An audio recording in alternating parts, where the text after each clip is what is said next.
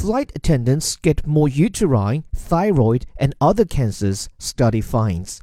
A flight attendant's life may look glamorous, but the job comes with health hazards that go beyond managing surly passengers. As a group, they get certain cancers more than the general population, according to a new study.